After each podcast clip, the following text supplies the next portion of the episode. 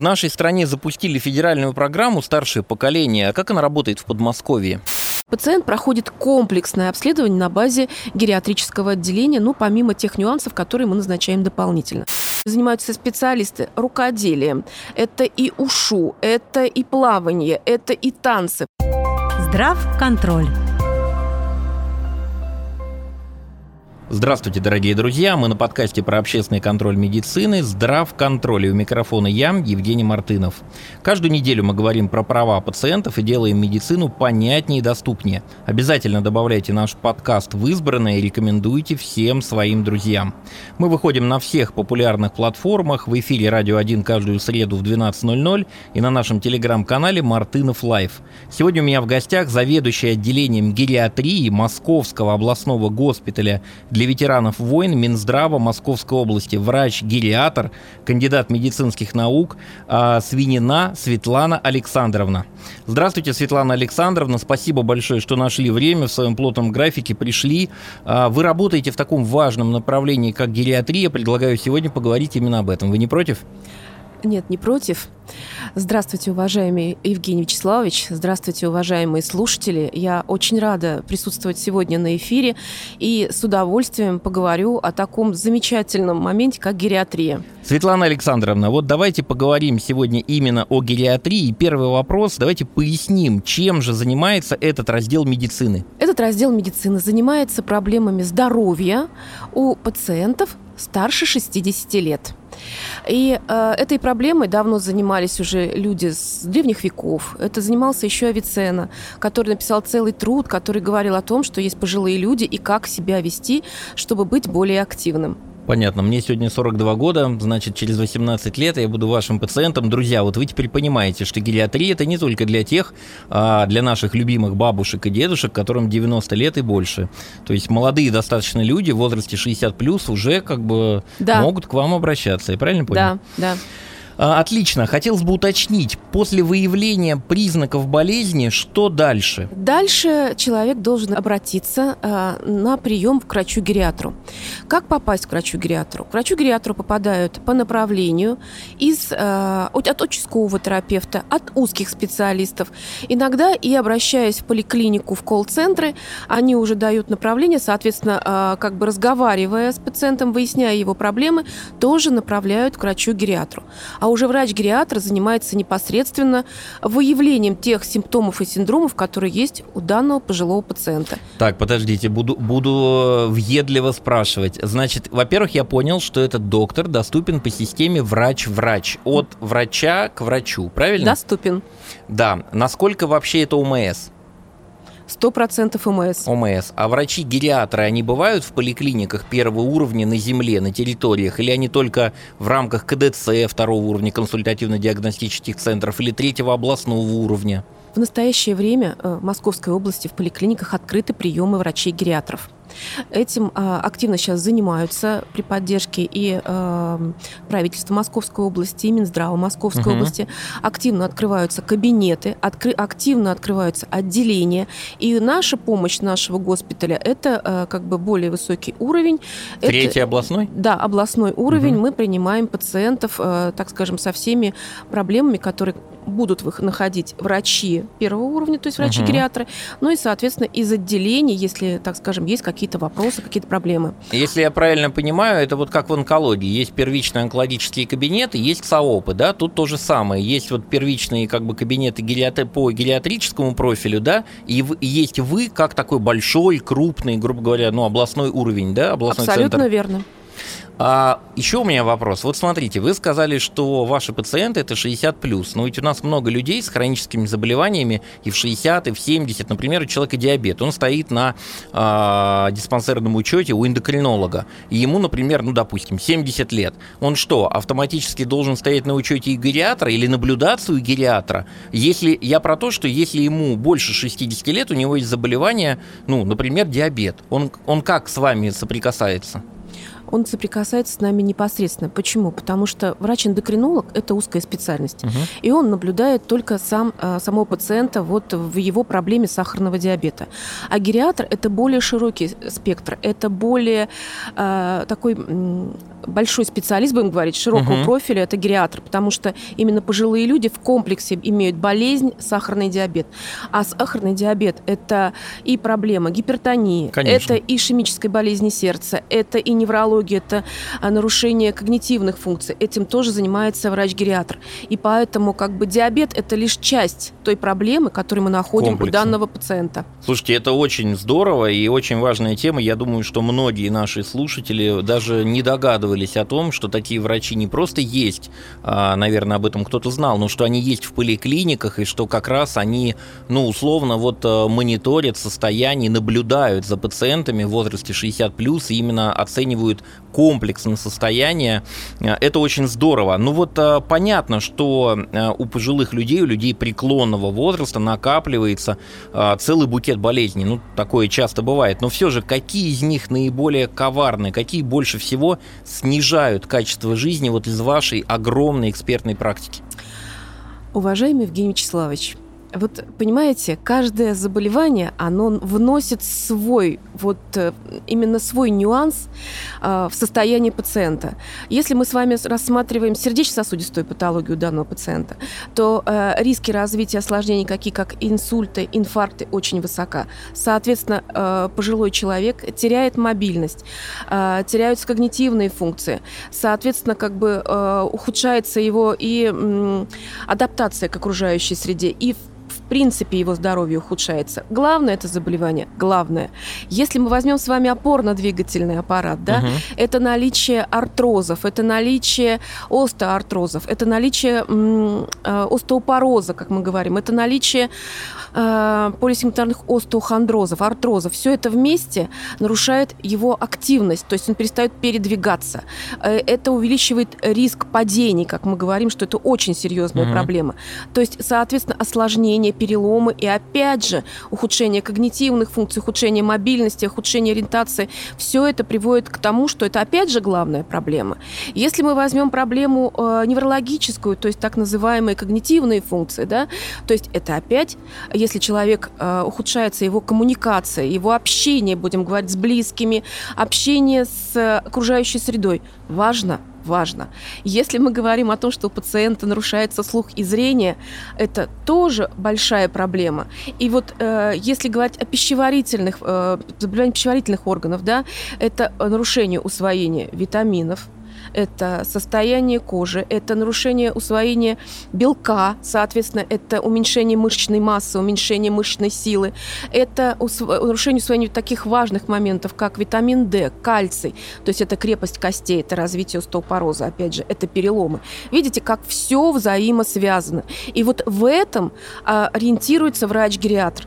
Он должен выбрать из этого букета тот самый важный момент, который в настоящий момент ухудшился, и им заняться. Потому что если этого вовремя не сделать, вот этот вот весь поезд болезней, он соберется и нанесет тот ужасный урон организму, который можно предотвратить. То есть, если я правильно понял, пациент, стоящий на диспансерном учете в возрасте 60 плюс у какого-то специалиста по какой-то нозологии, он, тем не менее, имеет право или, может быть, даже должен, должен. А, как-то посещать гериатора для того, чтобы оценивали его комплексно, его состояние, какие факторы риска, вообще от чего это может быть и так далее, и так далее. Да, правильно да. я понимаю?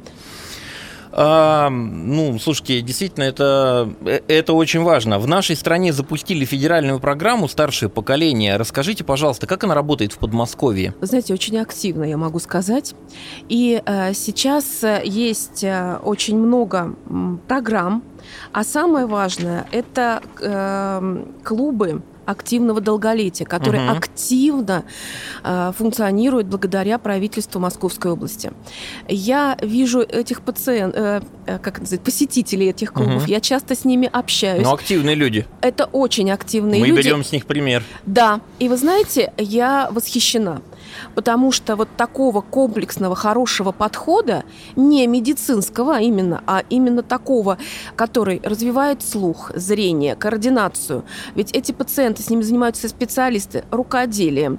Это и ушу, это и плавание, это и танцы. Вы понимаете, это то, о чем я только что говорила. То есть это триггерные точки, которые являются отправными, когда человек заболевает. То есть танцы – это координация, это мышечная сила, это удовольствие, это ну, настроение. И это еще общение, это, это еще общение, круг да, по интересам. И они, да, и вот это активно проводится в Московской области. Это большое спасибо. Светлана Александровна, я еще хотел уточнить. Вот смотрите, я в том числе, и мы все пробуждаем в себе бдительность к диспансеризации, это очень важно. Вот я хотел спросить, а как вообще ваш профиль гериатрии, вот, ну, врач-гериатр, как он взаимодействует с результатами диспансеризации, например, у человека 60 лет? Ему эти данные передаются, если, например, человек прошел первый этап, этап или второй этап по медпоказаниям. Это все в какой-то единой базе. Как вот гериатр узнает о том, что вот Иванов Иван Иванович прошел диспансеризацию, и там вот есть какие-то вещи, которые стоит там, э, на которые стоит пристально посмотреть? Есть такой у нас реестр, в настоящий момент формируется в Московской области, реестр старческой астении. Это угу. раз. Во-вторых, э, диспансеризация. То есть пациент старше 60 лет или 60 лет, да, он пришел к своему врачу, к любому, и прошел там диспансеризацию. Помимо этого, есть у нас определенный скрининг. Называется очень э, позитивно «Возраст не помеха». Э, там 7 вопросов. Эти семь вопросов э, участковый терапевт или узкий специалист обязательно должен задать своему пациенту. Это очень просто. И на основании вот этого опросника, если там есть признаки старческой астении, э, он направляет уже к врачу-гериатру, чтобы он более детально, более углубленно занялся уже этой проблемой. А уже все остальные моменты, то есть назначение анализов, э, контроль анализов, естественно, эти анализы есть в общей базе данных. И, естественно, они доступны врачу-гериатру. Любые исследования, которые пациент прошел до него. И, соответственно, э, благодаря вот опросу, да, скри проведению скринингов, наличию вот этих исследований, врач-гериатр делает свою программу для каждого пациента. То есть э, мы стараемся а, да, все говорят, кто же такой врач-гериатр? Это же просто терапевт. Неправда. Потому что а, врач-гериатр, помимо того, что он принимает больного, анализирует все его состояние, он а, корректирует лечение. То есть чаще всего пациент приходит и говорит, вот у меня тут вот лекарство, огромный пакет, угу. вот я это принимаю. Вот врач-гериатр должен провести коррекцию э, лекарственной терапии без учета, без вреда для здоровья пациента, чтобы в сторону ее уменьшения. Как это не звучит парадоксально, а это именно так. Послушайте, ну вот э, можно уточнение. Вот смотрите, у нас по стране вообще массовая нехватка врачей. Ну как бы у нас в Подмосковье еще все с этим, на мой взгляд, слава богу, но все равно есть к чему стремиться. А вот врачи-гериатры, это же все-таки такая узкая специализация. Как вообще с кадровым потенциалом хватает докторов? В масштабах нашего госпиталя, да. Что касается Московской области, сейчас э, мы активно сотрудничаем э, с врачами гериатра первичного звена. Угу. Вот. Ну, по крайней мере, у меня нет такой информации, что именно врачей-гериатров не хватает. Наверное, вам помогают телемедицинские консультации, когда можно получить второе мнение по системе врач-врач. Когда, например, гериатр из поликлиники, не знаю, там из Одинцова может связаться с вашим экспертным а, областным центром третьего уровня и получить ТМК, ну, получить однозначно, консультацию. Однозначно. Это, конечно, спасает. А, Светлана Александровна, сейчас в области запустили пилотный проект по профилактике переломов и падений у пожилых людей. А, расскажите, Скажите, почему так важно снизить риск падений в пожилом возрасте и в чем суть, очень кратко, в чем суть этого проекта? Суть этого проекта в том, что э, проведена огромная работа, проведен анализ, и э, на основании этого э, сделаны такие выводы, что очень калечащие, инвалидизирующие являются переломы для пациентов, перелом шейки бедра. Э, эти переломы, естественно, подлежат оперативному лечению, а именно протезированию. И чем быстрее это сделать, то есть в течение ближайшей недели, необходимо это выполнить. Почему? Потому что если это пожилой пациент, соответственно, если он лег, нарушилась мобильность, возникают, естественно, сразу же осложнения. Это и когнитивно, иногда возникает делирий, это и э, гипостатический, как мы называем это, возникновение пневмонии. То есть все это уже не дает возможности его вовремя соперировать, и, соответственно, э, человек, человека можно потерять, то есть высокий риск смертности. Поэтому эта проблема, естественно, очень актуальна, и поэтому сейчас есть возможность и в условиях нашего госпиталя протезирования э, тазобедренных суставов, протезирование коленных суставов. Все это вовремя поднимает пациента на ноги, и мы избегаем тех осложнений, которые я уже сказала. Соответственно, э, человек не нуждается в дополнительном уходе дальше, да, не нуждается э, в органах социальной поддержки, когда нужны там уже более серьезные мероприятия. Это э, экономит, будем говорить, средства, и угу. это сохраняет жизнь, это сохраняет активность пациента, и это очень важно. Здрав контроль. Дорогие друзья, хочу напомнить о том, что вы с нами на подкасте «Здрав контроль». Сегодня мы говорим на очень важную тему – гериатрия, и пытаемся вместе с экспертом понять, собственно, а, чем занимается, какой функционал врача-гериатра. Мы понимаем, что это один из самых важных докторов а, в системе здравоохранения. Светлана Александровна, скажите, пожалуйста, вот все-таки если спуститься на уровень отдельно взятой семьи, что каждый из нас может сделать сегодня, чтобы защитить пожилых родственников от возможных переломов. Прям вот, ну, несколько практических советов. На что обращать внимание? Вы знаете, с одной стороны это сложно, с другой это очень просто. Значит, вовремя заметить, что ваш родственник да, стал плохо ходить. То есть обязательно нужна будет опора. Все наши пациенты пожилого возраста почему-то боятся. Они говорят, не хочу говорить с палочкой. Медицински это гласит трость. А я все время говорю пациентам, что трость – это помощь это то, за что вы вовремя можете, на что вы можете вовремя опереться. То есть говорить о том, что это не стыдно, а это нужно.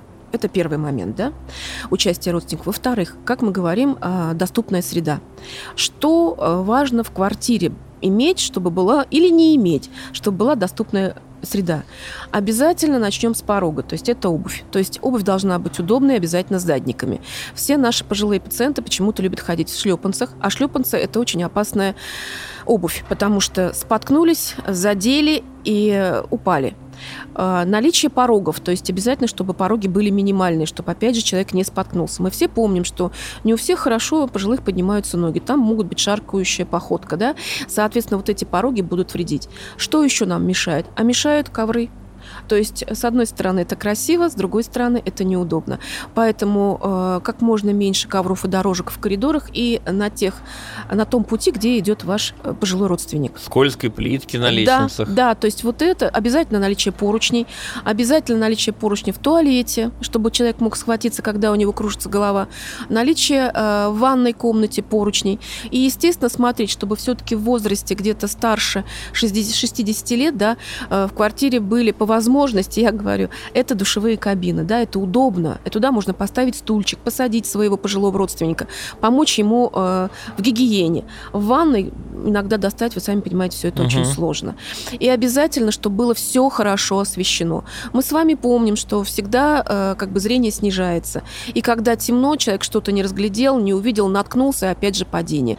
То есть вот такие элементарные простые советы, которые можно вроде бы дома сделать каждому. Ну и, наверное, для молодых, э, молодых детей, которые, собственно, живут с родителями, которые начинают становиться все старше и старше, и те, которые, может быть, любят их не на 100%, а на 99%, наверное, хочется пожелать терпения, терпимости. Терпения, а, взаимопонимания, терпимости, поддержки. да, внимания, да, потому что, понимаете, наши пожилые э, родители... Это они, наши родители. Это наши родители. Они нам всегда стремятся дать совет. Они, угу. Мы надо понимать, что они нам хотят добра. Мы же иногда, да вот как же, ну вот отстань, вот я и сам знаю вот иногда надо прислушаться. Мнение наших пожилых родителей, оно всегда важно. И самое важное – уважать это мнение.